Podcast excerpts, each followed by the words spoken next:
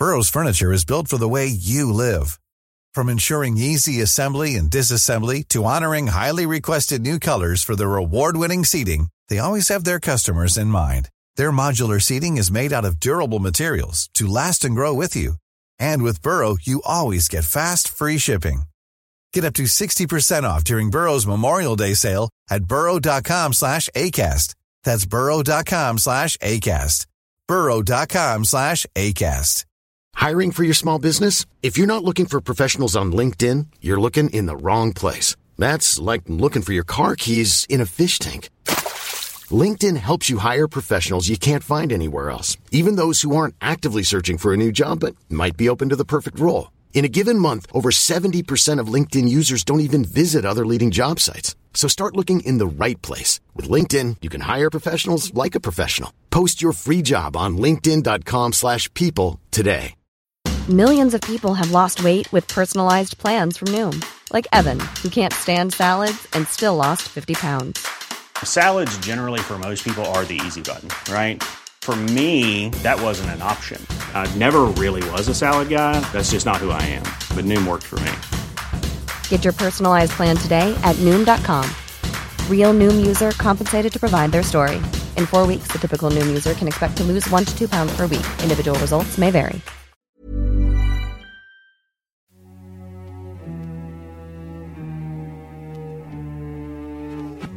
Hi, this is Hold Your Fire, a podcast by the International Crisis Group. I'm Richard Atwood. Today we're going to talk about US policy in Afghanistan and more broadly the Taliban's foreign relations after the killing of Ayman al Zawahiri, the Al Qaeda leader in the Afghan capital, Kabul. On Saturday, at my direction, the United States successfully concluded an airstrike in Kabul, Afghanistan that killed the emir of Al Qaeda, Ayman al Zawahiri. Now, justice has been delivered, and this terrorist leader is no more. People around the world no longer need to fear the vicious and determined killer. That was US President Joe Biden announcing Zawahiri's killing by a US drone strike at the end of July. The house the Al Qaeda leader had been staying in was reportedly maintained by the family of Sirajuddin Haqqani, the powerful Taliban interior minister. Zawahiri's killing came almost a year after US troops pulled out of Afghanistan and the Taliban routed the former Afghan security forces and seized power. So, what does Zawahiri's presence in Kabul and his death mean for US policy in Afghanistan? Has it changed? Will it change the Taliban's relations with the outside world? And what does it say about the potential threats posed by foreign militants sheltering in Afghanistan and the future of efforts by the US and by Afghanistan's neighbours to curb those threats? So I'm very happy to welcome back onto the podcast uh, Laurel Miller, Crisis Group's Asia Director, who was formerly acting and deputy US Special Representative to Afghanistan and Pakistan. Few people know more about US policy, the evolution of US policy in the region. Laurel, welcome back on. Thanks for having me. So maybe then let's start with Zawahiri's killing. On the one hand, the Al Qaeda leader was in Kabul shortly after the US pulls out, hosted, it seems, by the Taliban. That hardly bodes well for the Taliban's relations with the outside world and their reassurances about counterterrorism. On the other hand, clearly the US had enough intelligence to carry out the operation. Plus, of course, we don't really know what Zawahiri was doing in Kabul. I mean, was the Taliban giving him space to operate? Or were they actually trying to keep an eye on him so he didn't get up to any transnational mischief? What sort of impact has the killing had on the debate in Washington about Afghanistan policy? You know, first of all, I think it's notable that although the, at the time of the killing there was a flurry of news reports and there was a renewed focus on Afghanistan and the potential terrorism risks emanating from Afghanistan, that faded pretty quickly, considering that what the U.S. did was kill one of its highest profile terrorism targets in the world, someone they had been searching for for 20 years, former number two to Osama bin Laden and now number one person and, uh, in Al Qaeda and, you know, had expended an enormous uh, amount of resources looking for and trying to to kill this man for many many years. And so I think it's rather notable how how much this was a, sort of a blip of attention focused on the issue, uh, as opposed to uh, something that has been uh, regarded as a really you know major event that has somehow turned the trajectory of attention to terrorism issues or attention to Afghanistan. And I think what this shows is just how much times have changed, how little counterterrorism is a focus of attention on the part of the United States in particular, and how little Afghanistan really registers. And what about the impact Zawahiri's killing has had on the way the US now sees its counterterrorism policy and its sort of ability to take action against groups, against individuals it regards as a threat? I think it doesn't tell us very much about the capabilities of the United States to execute counterterrorism strikes on any kind of persistent basis or even the intentions of the United States to do that because Zawahiri was the number one target. I mean, if there was one target for which you were going to go all out in trying to gain actionable intelligence, use your resources, break some eggs in terms of maybe violating airspace of of neighbors in order to send a drone in and and also risk um, you know creating a, a, further breach with those who are now in charge in Afghanistan. You know he was the one who you were going to do that for and so it shows that when you have a number one terrorism target you're going to go all out and and and apply all those tools and, and resources and take all those risks to get him. But it doesn't tell us that the U.S. is going to go after lower profile or less significant targets or expend anything like those kind of resources to engage in counterterrorism from so-called over the horizon. So I don't think it tells us very much about U.S. counterterrorism policy. It also doesn't tell us a whole lot about the Taliban. I mean, we already knew that uh, Zawahiri was probably somewhere in Afghanistan. That's what most uh, counterterrorism experts thought. We already knew that the Taliban had um, cozy relationships with Al Qaeda and other terrorist groups. So, you know, it, it was a bit, um, shocking in a way to see that he was being harbored right there in downtown Kabul. But the fact that he was being harbored wasn't a particular shock. And indeed, you know, uh, part of the reason it's not a shock is because the Taliban never said they would go after Al Qaeda or other terrorist groups and, you know, resisted U.S. pressure to make promises like that during the U.S. Taliban negotiations. I would also just add it doesn't tell us a whole lot about Al Qaeda that wasn't known before either. I mean, this was not a surprising event in that sense. And and it hasn't greatly disrupted what the U.S. was already doing in terms of its, uh, you know, quasi engagement with the Taliban. I think we'll we'll get into that later, um, though it's an awkward fact in the background now. And just to remind people what the Taliban agreed to in the Doha Agreement with the US was, as you say, not that they would eradicate Al Qaeda or go after Al Qaeda or other foreign militants. It was that they would not permit them to use Afghanistan as a staging post for attacks abroad, right? I mean, that was the, that was the Doha deal. I mean, Laurel, the other, the other thing that's sort of interesting about the killing is that it seems to, it doesn't seem to have changed anybody's mind. People who thought that leaving was a bad idea and that Afghanistan would become a worse haven for terrorists, the fact that he was there has confirmed that. And people who thought it was a good idea to leave and that actually you didn't need a presence in Afghanistan to be able to conduct strikes like this, that you could do it, as you say, over the horizon. That's also been reinforced by the idea that in actual fact, something that the US has been trying to do for a long time, kill Zawahiri, they were able to do. So it's sort of retrenched the same positions in the debate about the US pullout and its its impact on US counterterrorism. It's sort of entrenched those positions rather than changing anything. That's exactly right. And I think that is further um, indication of what I said that it wasn't really a new fact you know, if it was a new fact that really changed our understanding of the Taliban, of U.S. counterterrorism capabilities, then, you know, perhaps people who were inclined to have an open mind about these questions might, you know, reconsider their views. But it wasn't really a new fact. And you're exactly right. I mean, it was, uh, it's a fact that can be touted by people on either side of that debate. And what do you make now of the way that the, as you say, that this Afghanistan seems to have completely slipped off the radar? The administration doesn't want to be talking about Afghanistan, clearly focused on, on the Ukraine war and more broadly speaking on China. And as you say, the sort of battle against Islamist militancy has gone from sort of ordering principle of US foreign policy to almost an afterthought. But there is clearly thinking in the US about how to deal with the threat of transnational Islamist militancy coming from Afghanistan.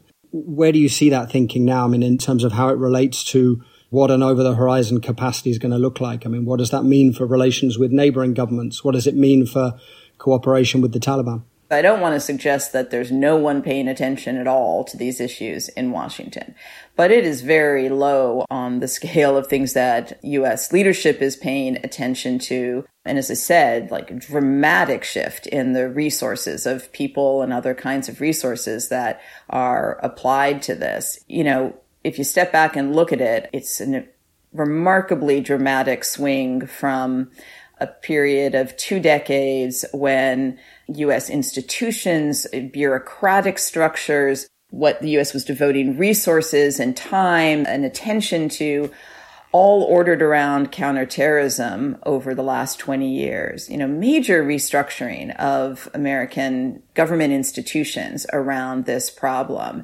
And it has swung so far and so quickly um, away from that to predominantly reordering around the so-called China challenge. And it's, um, I think for some people in Washington who have a lot of experience with this issue and who, and in particular who are outside government looking at this, feel that it's perhaps the pendulum has swung too far too fast. How can it be that this was the primary challenge for most of two decades and now it's just uh, a blip on the radar of the policy screen? Like that's, that's a little unnerving to see that um, that you know so little attention is being paid to it when there are still terrorist groups in the region, when there are implications for the countries in the region of instability in Afghanistan. But, you know, that doesn't mean that we should have stayed there. That doesn't mean that the US, should be doing anything like it was doing in the last 20 years. But, um, it does become easy, especially given the unsatisfying end to the war to uh, American policymakers, it does become easy to slide this all under the rug without thinking about what are the problems that still remain. There's a lot of fatigue about Afghanistan and, and Pakistan too in Washington. And sometimes those even personal and emotional reactions for people who've been involved in it for a long time can actually have policy implications.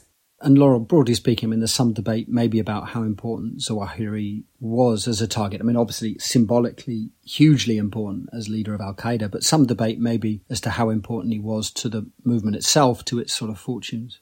Regarding Zawahiri himself and how significant a figure he was or not, and the Al Qaeda threat, you know, there are differences of views on that among people who have spent, you know, more time studying Al Qaeda than I have. Some saw him as not a particularly significant figure individually anymore, um, not a particularly charismatic figure, assuming that that actually matters. Um, but given that you know, a lot of what Al Qaeda does is sort of having an inspirational effect on jihadists. Uh, some considered that relevant, and others considered him still quite relevant. And the Al Qaeda threat is one that could potentially grow.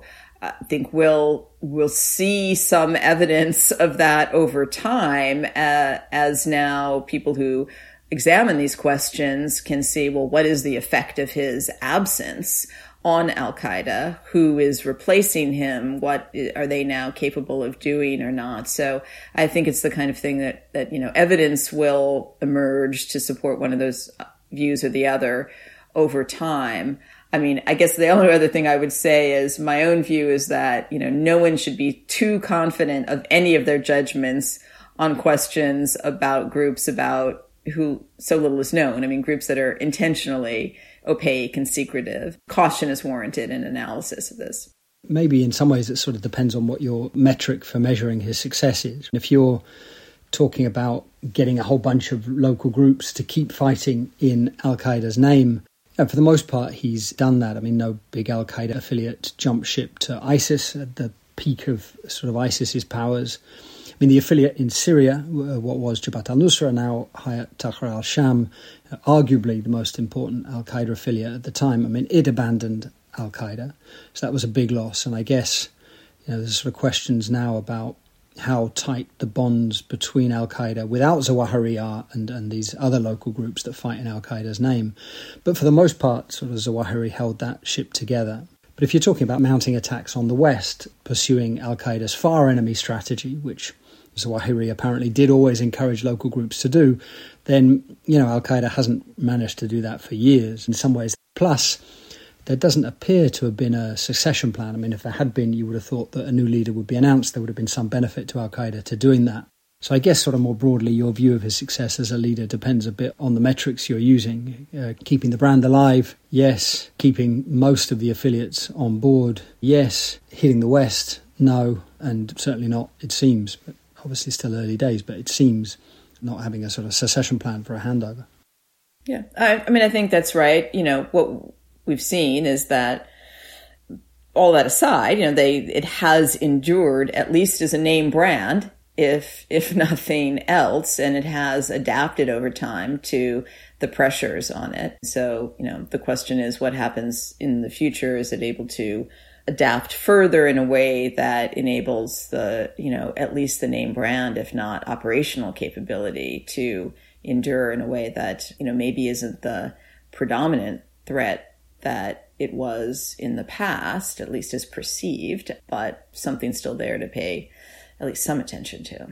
So there's the, the Al Qaeda threat, but then there's also the big ISIS branch in Afghanistan, and mostly again fighting locally, but reportedly, you know, good few thousand people now fighting as part of ISIS. Sworn enemy of the Taliban. The Taliban's probably biggest internal security challenge. And in some ways, the Taliban is the logical partner against ISIS for the US. Indeed, even before the Doha Agreement, even before the Taliban takeover, there was some tacit cooperation between the Taliban and the US fighting ISIS. Is that sort of continuing? I mean, or is that now out of the question because of Zawahiri's killing, because the way the Taliban have behaved since coming to power? So, you know, what are the prospects for the US and the Taliban to actually cooperate against this common enemy, ISIS? you know, it is not out of the question to me that there could be, I think cooperation is probably too strong a word, but that, that there could be some coordination or at some stage sharing of information, tacit cooperation against the ISIS threat. It's of course very difficult to be certain about what exactly is going on and what kinds of conversations may or may not happen because these things are intentionally um, opaque. But I doubt that there is very much that's happening now in terms of tacit cooperation or coordination, or that it's likely to become uh, terribly robust um, in the near future, even apart from the Zawahiri episode. Uh, because you know it's important to remember that the mistrust between the U.S. and the Taliban is entirely mutual, and that's not a good foundation for even tacit cooperation. You also have a Taliban that is intent on demonstrating its own ability to be independent and sovereign and take care of its problems itself. And I think that doesn't incline them towards tacit cooperation, even with the United States. Uh, on top of that, I would say you, you have a United States that's not inclined to devote a lot of resources to this problem. I don't think that the ISIS branch threat in Afghanistan, Pakistan area is seen as more than something to keep an eye on for the United States now. Uh, the you know in in the last years since that threat emerged, that group emerged in Afghanistan around 2015. The U.S. reasons for paying attention to it were first American personnel there in Afghanistan who could be targets of the threat. And second, because the United States was backing the government there, and this was a threat to the government. Those reasons are now evaporated. And, uh, and although the U.S. may be attuned to the risks for Afghan stability, for uh, for Pakistan, for Central Asia, if this threat really metastasizes, I don't think it's something that the U.S. would really put a lot of energy into in the near term. Let's talk then a little bit about the regional threat, because as you say, irrespective of how much uh, threat Al Qaeda or ISIS pose further afield, clearly some of the foreign militants in Afghanistan pose a threat to neighbors, to countries in the region. And in some ways, the country that did the most to get the Taliban back into power in Afghanistan is sort of arguably feeling the worst blowback from, from that actually happening, and that's, of course, Pakistan. Relations fraying, it seems, between Islamabad and the new authorities in Kabul for many reasons, including this long running border dispute. But the principal one is that the Pakistani Taliban, the TTP, much of which, including the leadership, appears to be sheltering in Afghanistan. There's been this sort of ceasefire recently, but previously an uptick of attacks by the TTP in Pakistan, in the Pakistani tribal areas in particular, you know, after a period of quiet in which the Pakistani military had ousted the TTP from those areas. But there was this sort of uptick in attacks by the Pakistani Taliban and then seemingly benefiting from the sort of the extra operating space they enjoy across the border.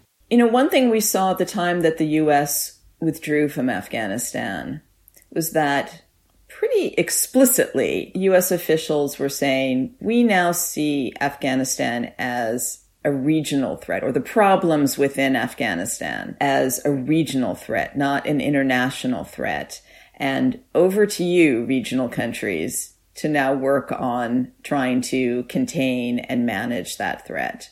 It wasn't talking point number one, but it was, it was explicitly in there in what the United States was saying. And you know, that's a reasonable judgment for Washington to have made about the current security realities in the country. The, the risk of instability that can emanate from Afghanistan is a risk predominantly experienced by the regional countries, including first and foremost Pakistan, but also the Central Asian countries to the north and also Iran potentially to the west. And that includes threats from militant groups, uh, and it also includes threats from narcotics trafficking uh, and uh, from you know the, the, the potential to have a, a, failed state right there in the middle of that neighborhood is something that all of those countries are concerned about. For Pakistan.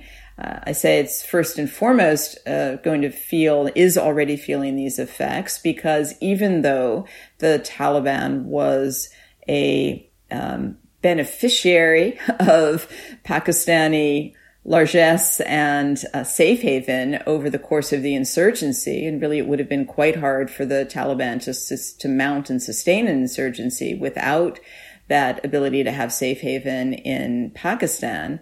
Um, it's at the same time the case that there's not a lot of love lost between the two. I mean, the, the, the Taliban are Afghans. They are nationalist in a sense. I mean, their orientation is. Um, it was entirely predictable and predicted by myself included that, you know, we wouldn't see a lot of gratitude from the Taliban towards Islamabad, uh, as and when the Taliban came back to power in Afghanistan. The uh, Afghan Taliban have declined to take any kind of really hard edged action against the Pakistani Taliban. And what they've offered to the Pakistanis instead is to purportedly negotiate some kind of peace arrangement or accommodation between Pakistani state and the Pakistani Taliban.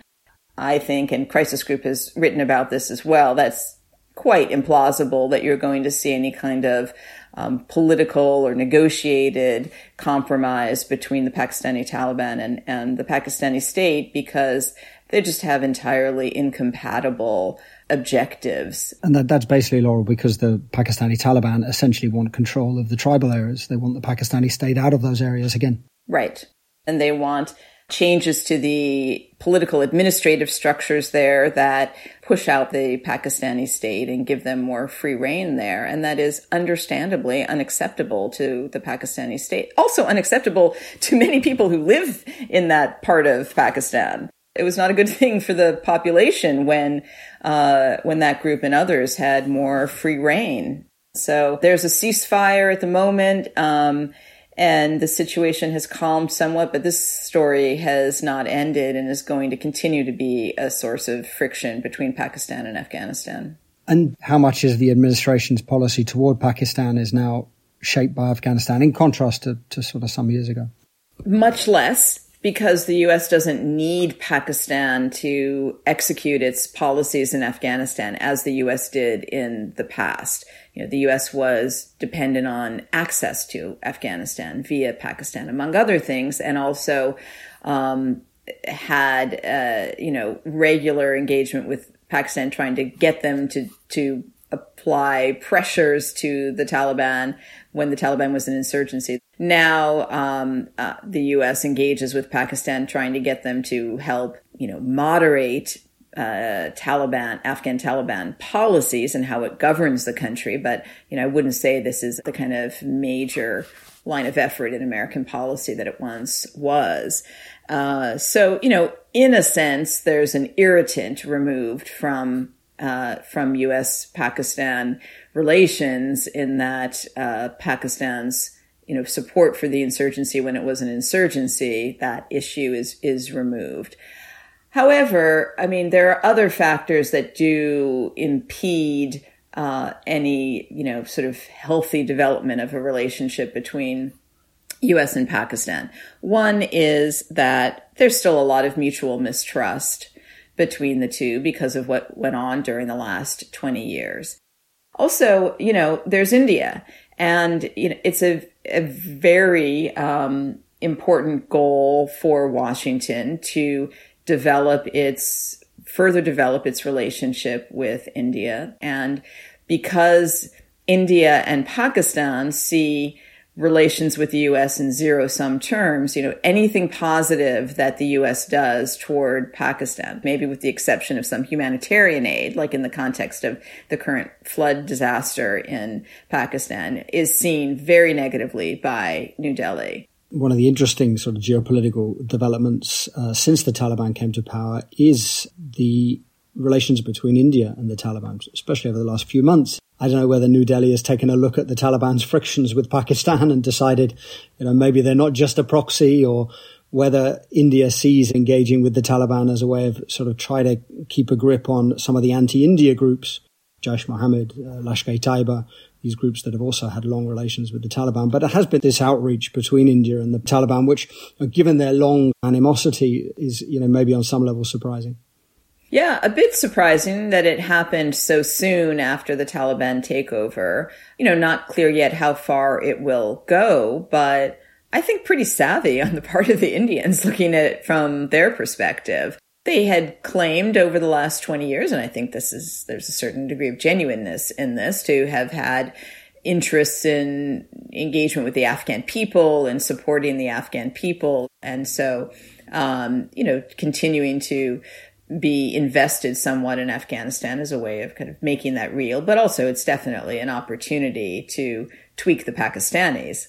Uh, and, uh, you know, no opportunity to that is, should be left on the table. Now, no countries formally recognize the new government, but there are a lot of governments in the region that are now talking to the Taliban. Western governments as well are talking to the Taliban. But the, the sort of degree of engagement from China, Russia, Iran, Central Asia, I mean, many of them kept their diplomats in Kabul even as the Taliban took over. I mean, how, how do you sense that the Taliban's relations with the with the region are, are evolving? And, and I mean, it, might that at some point lead to sort of a collective in the region to sort of diplomatically recognize the, the government? You know, I think we're seeing a rather remarkable, all things considered, um, rapidity of normalization of relations with the Taliban on the part of countries in the region as well as countries further afield. We're not seeing any moves toward official recognition yet.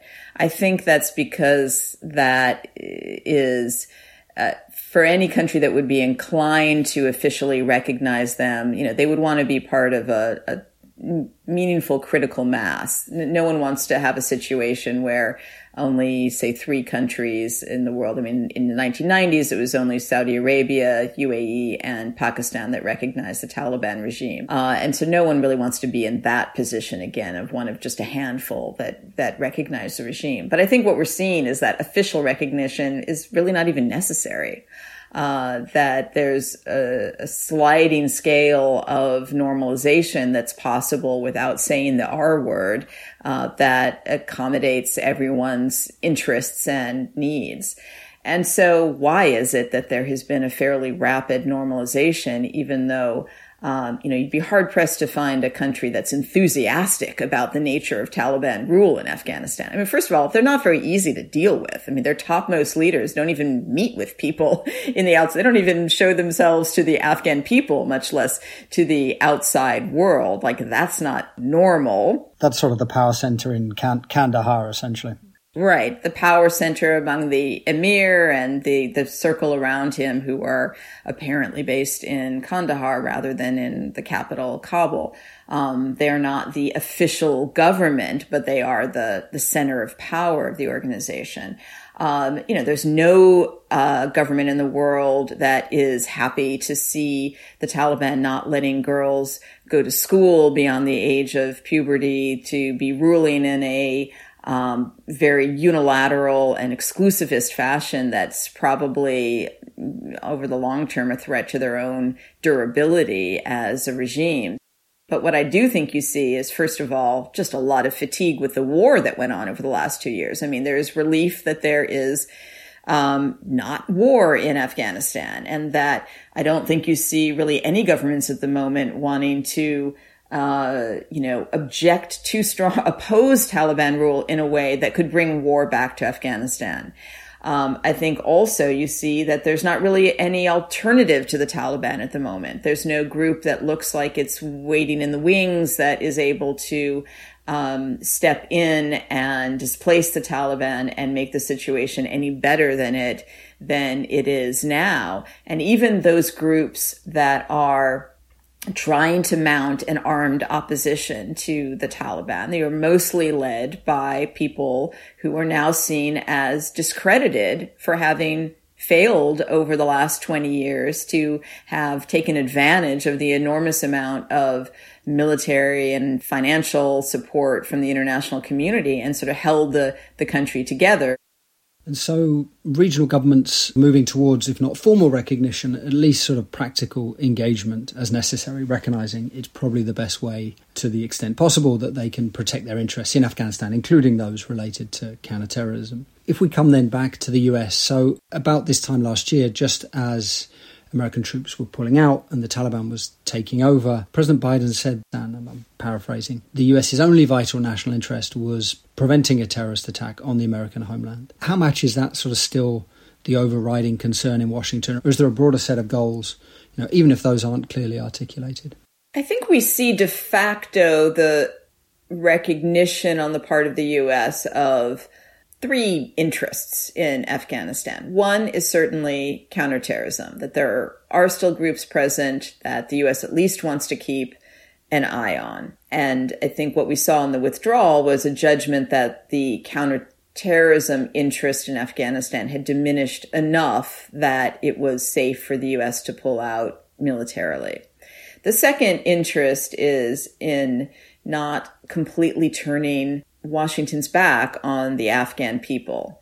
After 20 years of investment in the country, there is a moral and reputational interest in not completely turning their back on, in particular, Afghan women and girls, because a real constituency developed in the US and in the West more broadly for support for Afghan women and girls and their advancement. And I think we have seen the US be quite generous in terms of humanitarian support for Afghanistan. There's been a tremendous humanitarian crisis in Afghanistan over the course of the last year for multiple reasons, but to include because of the US withdrawal and, and the, the, the implications of that for the economy and, and for and you know just the withdrawal of an enormous amount of pipeline of support that had been there before, but other reasons as well. And over the last year, the U.S. has given over a billion dollars in humanitarian aid to Afghanistan, which is quite a considerable sum.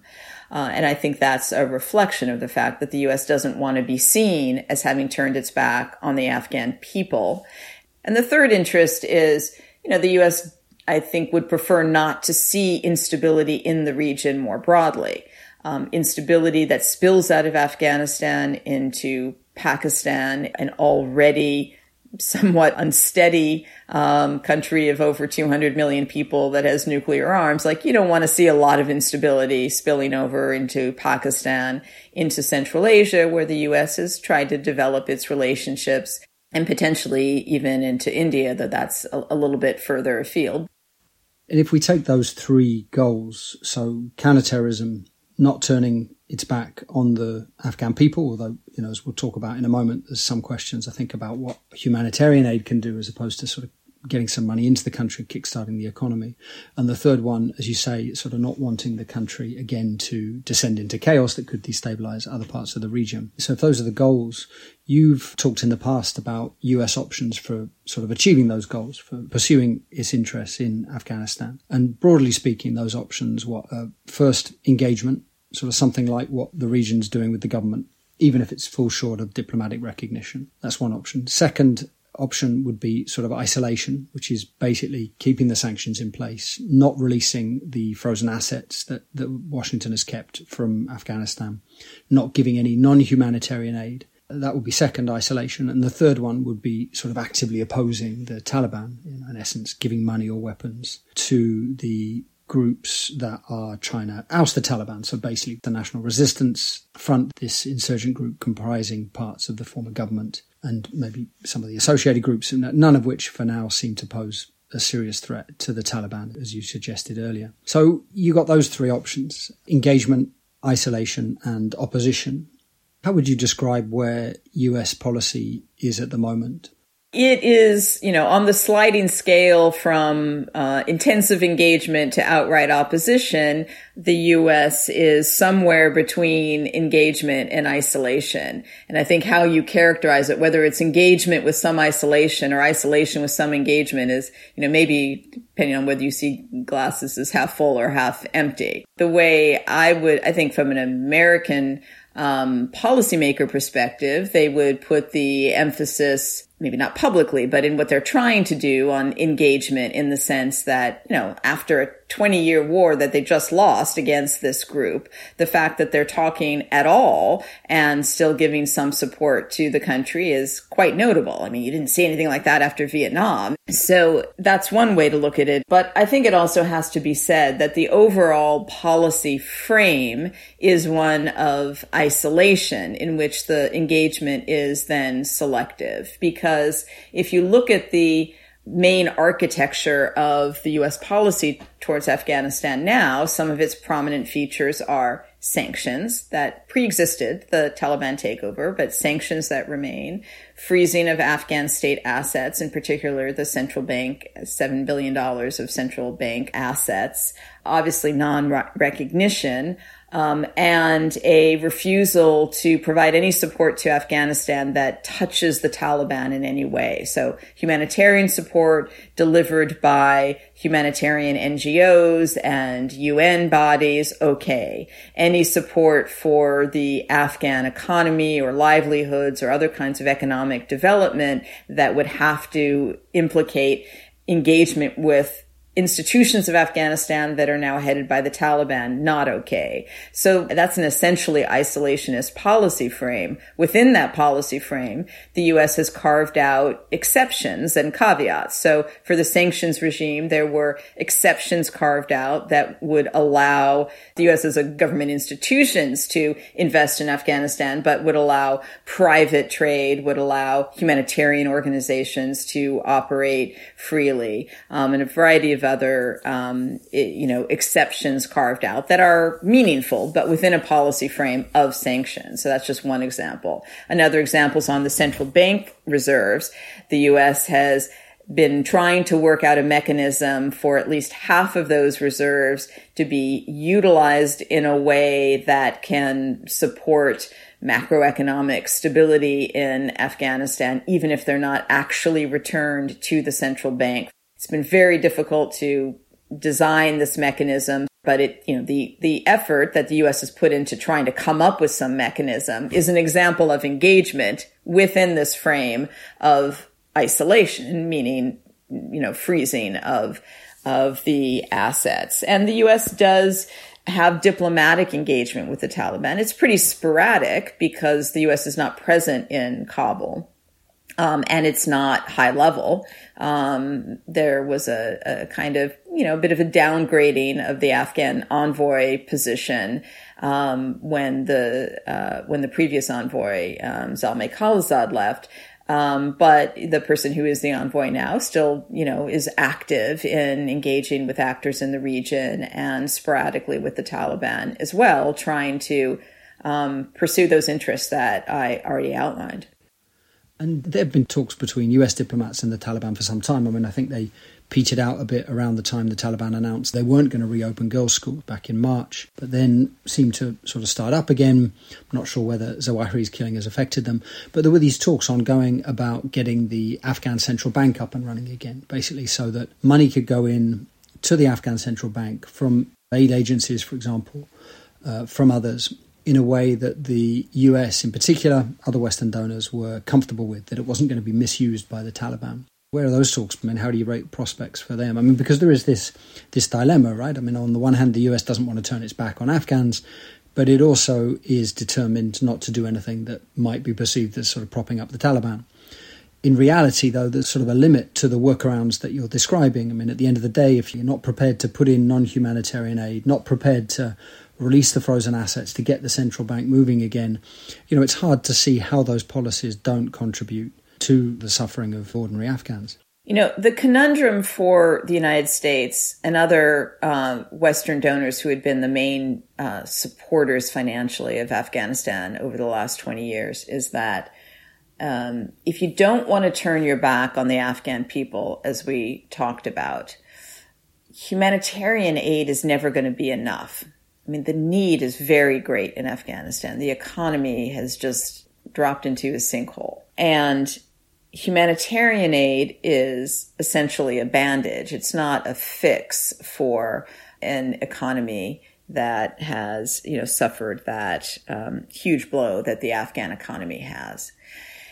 Moreover, it's hard to sustain the level of humanitarian support that there currently is for Afghanistan because the needs are just very great all around the world, legitimate needs in a way, I mean, is that really what the Afghan people need? I mean, I don't think they're they're looking for handouts forever as opposed to a way to restore livelihoods and, and restore some decent level of economic activity. So that's a that's a real problem for governments that don't want to engage with Afghan institutions in a way that would be supportive of economic revival.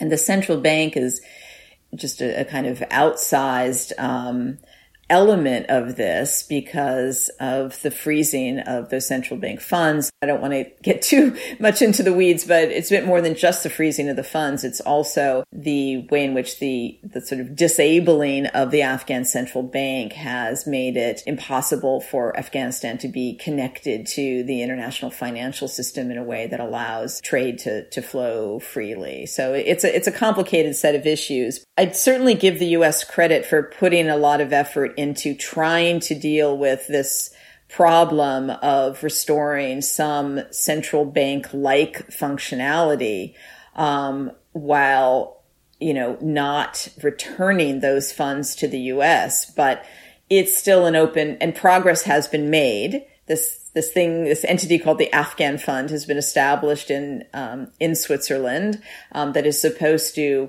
uh, preserve and protect these funds, at least half of them, half of the $7 billion has been cordoned off by the Biden administration uh, for possible settlement of some legal claims against the Taliban. It's quite possible that those legal claims will fail and that that $3.5 billion will be added to the $3.5 billion that's now protected and preserved in Switzerland. But that could take some time to materialize. And, you know, there's at least some uncertainty about that. And sorry, just to be clear, I mean, we're talking about money that was given as aid and then taken back, or you know, a lot of this is just sort of ordinary Afghans savings that was in the in the central bank. It's a mix of things. Some of it was was ordinary savings and and deposits by private entities in Afghanistan. The majority of it was what you would call state assets and was used for a variety of normal central banking purposes. It was being held in the United States and the US Federal Reserve in a way that the Federal Reserve does for other governments too, to sort of manage the funds and provide shipments of US dollars um, for auction in order to manage monetary policy in Afghanistan. There have been some people who have thrown around the idea that like, well, this was really all our money and aid money anyway. I mean, that's, that's only an argument in the sense that all money is fungible, but it is not literally the case that the US or any other government gave billions of dollars to the Central Bank of Afghanistan for purposes of having central bank reserves. That's not accurate. There's a certain amount of, you know, irony, even perversity, I would say, in the US position that um, we can't let this money be returned to the Taliban because we don't trust them, that somehow the Taliban would siphon that off for terrorism related um, purposes. The the perversity in this is that if you don't have a normally functioning or semi normally functioning financial system, you have zero oversight of how money is flowing in and out of the country, and it's all informal. It's through these use of hawala systems. It's sort of it's you you just push it all under the radar. So a better arrangement would be if you can put something in place that normalizes the central banking and also create some transparency and, and oversight. I guess, would, you know, final point what I, I would just make here is there's a political dimension to this too. Like for the U.S. administration to be taking any steps that look like or can be characterized as sending billions of dollars to the Taliban is not a good look. And that is something that I think the U.S. will politically seek to avoid. And Laurel, what do you make of the get tough on the Taliban type argument that the US, that other Western powers should somehow be tougher? That if you want the Taliban to sort of bow to foreign pressure, particularly on the issue of girls' education, uh, women's rights, but more broadly too on the way they're governing, you've got to up the pressure on them. I mean, exactly what that entails isn't always clear, but but broadly speaking, I mean, what do you make of that argument? I can dispense with that in one sentence tell me what is tougher than 140,000 of the world's most capable troops in a country looking for you and killing you. I mean, that's what at the peak the US did in Afghanistan over the last 20 years and billions and billions of dollars to prop up and support uh, your adversary, you, the Taliban. Like that pressure did not dispense with the Taliban. So the idea that a travel ban or um, economic sanctions, all of which are actually already still in place against the Taliban. So I'm not quite sure how much tougher they could actually be. Um, the idea that that is going to bend the Taliban to American will is utterly fanciful. I cannot conceive of, and I have not seen anyone articulate in any um, persuasive way a kind of package of pressure against the Taliban that is going to moderate their policies that is going to influence how they govern within Afghanistan in any really material way. That's not to say that the US and other governments around the world should not continue the campaign of uh, of pressing on the Taliban their views about girls' education and about how the Taliban is governing domestically.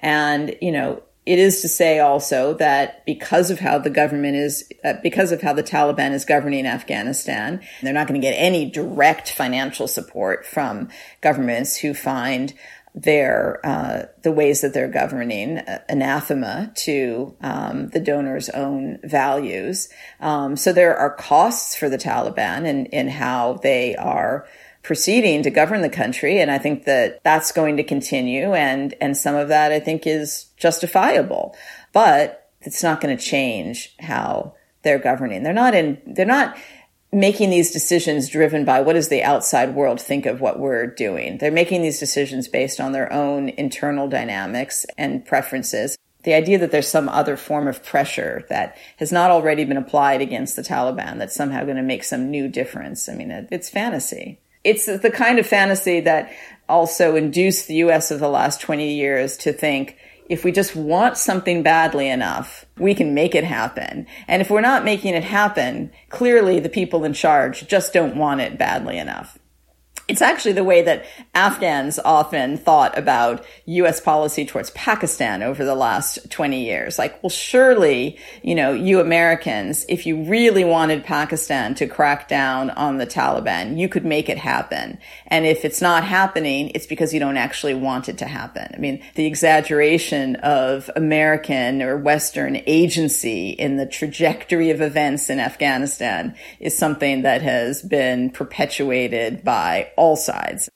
So, Laurel, we're just over a year now since the US pullout, since the Taliban takeover, and sort of around the anniversary, there was this flurry of pieces in the US, often written by former military officials, you know, some of whom played quite prominent roles in the war, but reflecting a, a broader view. I mean, some go as far to, as to say that the US could have won the war, that the problem was the sort of lack of commitment or things that were done wrong, although maybe that's a, a rarer argument. But many argue that the US could have just sort of stayed the course, that the costs were manageable, that propping up the government, you know, having a, a footprint there to, to, to tackle transnational militant groups wouldn't have taken more than 2,000, 3,000 US troops. What do you make of that line of thinking?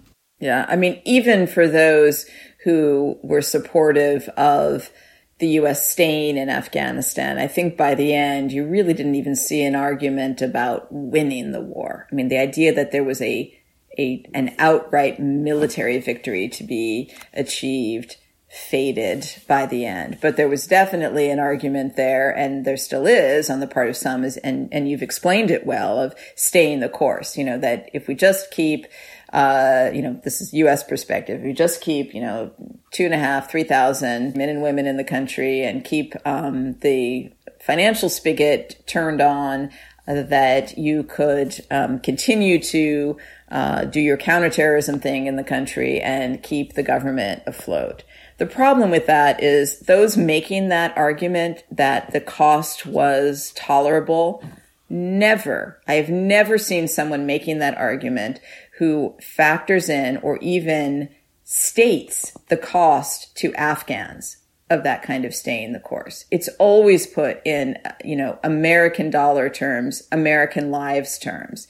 Never is it mentioned in those arguments that, for instance, in 2021, 35,000 Afghans lost their lives. Uh, that the war was um, was still the most deadly war in the world. And the US couldn't have stayed without perpetuating the war, right? So I think it's unquestionable that staying the course in Afghanistan would have meant perpetuating the war in Afghanistan, perpetuating the violence in Afghanistan. That's what staying the course means. In essence, the US couldn't have just stayed and done counterterrorism, right? I mean, it had to stay to prop up a government that the Taliban with safe havens in Pakistan were opposing. So these phenomenal levels of violence you know, at, at, the time, as you say, the worst, worst, deadliest conflict in the world for several years. This would have continued had the US stayed, irrespective of how it tried to define its mandate. Exactly. And, you know, the, there was really no such thing, um, as some have suggested, as an option for the U.S. where it stayed in Afghanistan and only did counterterrorism because once you're staying there, you are, as was the case during 20 years, you are entangling your counterterrorism mission with a counterinsurgency mission against the Taliban. Because for the government of Afghanistan, the main threat was the Taliban, not terrorist groups. And there's no scenario in which the US military could have just remained in Afghanistan in some little counterterrorism bubble free floating in Afghanistan without being entangled in the Afghan government's counterinsurgency fight against the Taliban. So that's why, first of all, as we said, that's why you're perpetuating that war in Afghanistan if you stay there. And it's also why for the U.S., as the price of staying to do its counterterrorism thing, it would have been required for the U.S. to continue to prop up the Afghan government, support the Afghan security forces. And on top of that, it was a situation where for a number of years, the the capabilities and the the sort of domestic legitimacy, the domestic support in Afghanistan for that Afghan government was eroding. Um, so this wasn't a situation where you had a healthy, thriving government and security forces that was nonetheless battling an insurgency, but had, you know, some real um, uh, you know integrity to it that was going to to hold. And this this point is proven by what happened in the aftermath of the US withdrawal. What we saw above all else was the hollowness and the brittleness of the Afghan government and Afghan institutions which uh, which crumbled faster than even the Taliban predicted. And Laurel, maybe just one more to end on the US forces, they were propping up the government, as you say, but they were also propping up a way of life for many Afghans, some of whom supported the Ghani government and some of them didn't. And, you know, especially, I don't want to generalize, but especially Afghans living in cities and towns. And obviously, a big part of that relates to women's and girls' rights. But it runs even broader than that, right? A generation of Afghans, many, many of whom I'm sure you know, had grown up or spent their formative years since the US toppled the Taliban in 2001. At some point, there was always going to be a reckoning between those visions of Afghanistan, right? I mean, the sort of more liberal, more outward facing Afghanistan, which many Afghans support, and the Taliban and what they represent. And I sort of wonder, I mean, looking back, that reckoning when it came has been pretty brutal. I sort of wonder, reflecting back, if there were opportunities earlier to create space for that to happen in a different way. Maybe if there had been more attention much earlier on, more commitment politically to the idea of trying to end the war rather than win the war, end it through some kind of political accommodation. At the end, and you know, the deal that the U.S. negotiated with the Taliban in 2020 um, was a deal that was primarily about easing the U.S. exit from Afghanistan. It, its prospects of actually producing um, a political accommodation among Afghans was, I wouldn't say it was zero, and it was worth trying to convert that into an opportunity, but it was exceedingly unlikely to happen at that stage, given what was going on with, you know, the U.S. pullout, making it evident that it wanted to pull out, and and the the weakening of the Afghan government and the strengthening of the Taliban over a number of years. So, you know, theoretically, at least, it, there could have been a way earlier on um, to reach political accommodations that would have created that kind of reckoning between these different um, strands in Afghan society that that you've pointed out. Further to say, I think it's terrible for for many Afghans what's happened in Afghanistan over the last year. That I mean, I think it's positive for many Afghans that you don't have the death and destruction that you had during the war. You know, there are people alive today who would not be alive today in Afghanistan if the war had still been going on. And that is a, a crucial value to hold to. Um, nevertheless, the way the Taliban is governing, the, the limitations on, on women's role in society, on women's education, um, and other freedoms and the consequences in terms of the economy and just, you know, and some of just the basic incompetence of how the Taliban is governing. These are all highly negative developments for many Afghans. At the same time, you know, it's notable that even those who, uh, among Americans and other Westerners who uh, think that the U.S. and NATO should have stayed the course in Afghanistan militarily, although they might observe these negative developments and, you know, use that as a supporting argument. I don't think really anyone says the U.S. should have stayed in Afghanistan in order to protect the lifestyles of predominantly urban Afghans, or even that the U.S. should have stayed in Afghanistan to protect the lives and opportunities of American women. It's a kind of additive argument, and in the way it was an additive argument over the last 20 years for staying in Afghanistan.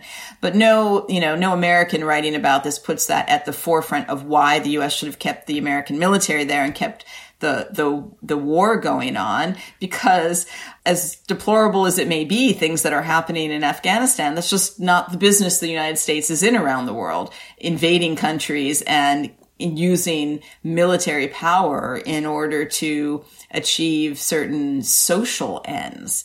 Um, the United States did not invade Afghanistan in the first place in 2001 in order to free the women of Afghanistan. And it was never going to stay in Afghanistan for the purpose of keeping the Afghan women free, as much as many of us would have preferred to see that for, for many Afghan women. That's that's just the reality of the situation. Laurel, thanks so much for coming on again. Thanks for having me. I appreciate it. Hold Your Fire is a production of the International Crisis Group. I'm Richard Atwood. You can find all of our work on our website, crisisgroup.org. You can also follow us on Twitter at Crisis Group. Thanks to our producers, Kevin Murphy, Alex Figorski, Heiko Schaub, and thanks, of course, to all of you, to our listeners please do get in touch, podcast at crisisgroup.org or write to me directly, at wood at crisisgroup.org if you have any suggestions. If you like the show, please do leave us a positive rating or review. Tell your friends and colleagues about us. We did have some feedback recently, which very much appreciate, about the length of the episodes, that it was creeping up. People felt that maybe we, or I in particular, should be a little bit more disciplined and so, just to say that we're very much taking that on board. I failed in the first hurdle this week because Laurel was so interesting that we decided to leave it a little bit longer than usual. But in the weeks ahead, we'll definitely make an effort to keep the length a little bit more manageable. So, I hope very much you'll join us again next week and for more episodes.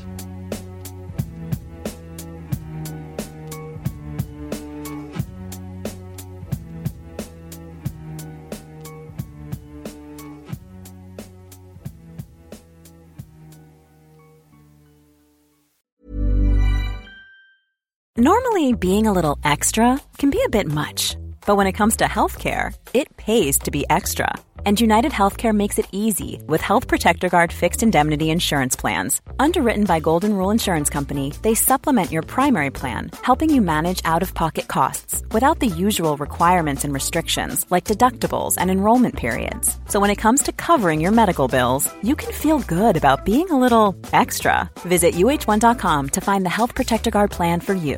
Imagine the softest sheets you've ever felt. Now imagine them getting even softer over time. That's what you'll feel with Boll and Branch's organic cotton sheets. In a recent customer survey, 96% replied that Boll and Branch sheets get softer with every wash. Start getting your best night's sleep in these sheets that get softer and softer for years to come. Try their sheets with a 30-night guarantee. Plus, get 15% off your first order at bollandbranch.com. Code BUTTERY. Exclusions apply. See site for details. Even when we're on a budget, we still deserve nice things. Quince is a place to scoop up stunning high-end goods for 50 to 80% less than similar brands. They have buttery soft cashmere sweaters starting at $50, luxurious Italian leather bags, and so much more. Plus, Quince only works with factories that use safe, ethical, and responsible manufacturing. Get the high-end goods you'll love without the high price tag with Quince. Go to quince.com slash style for free shipping and 365-day returns.